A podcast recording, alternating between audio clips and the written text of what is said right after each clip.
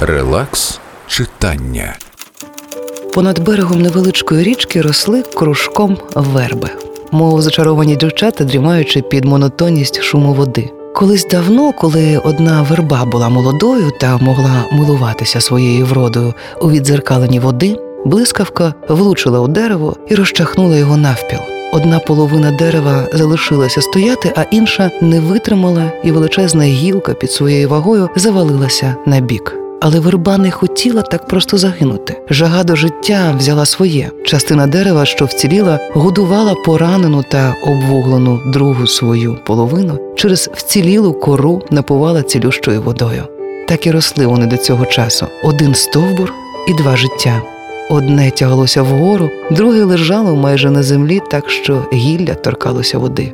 Софійка та Сашко завжди любили приходити на це місце. Місцина вабила закоханих до себе, подаючи живий приклад підтримки одне одного. Світлана Талан Купеля.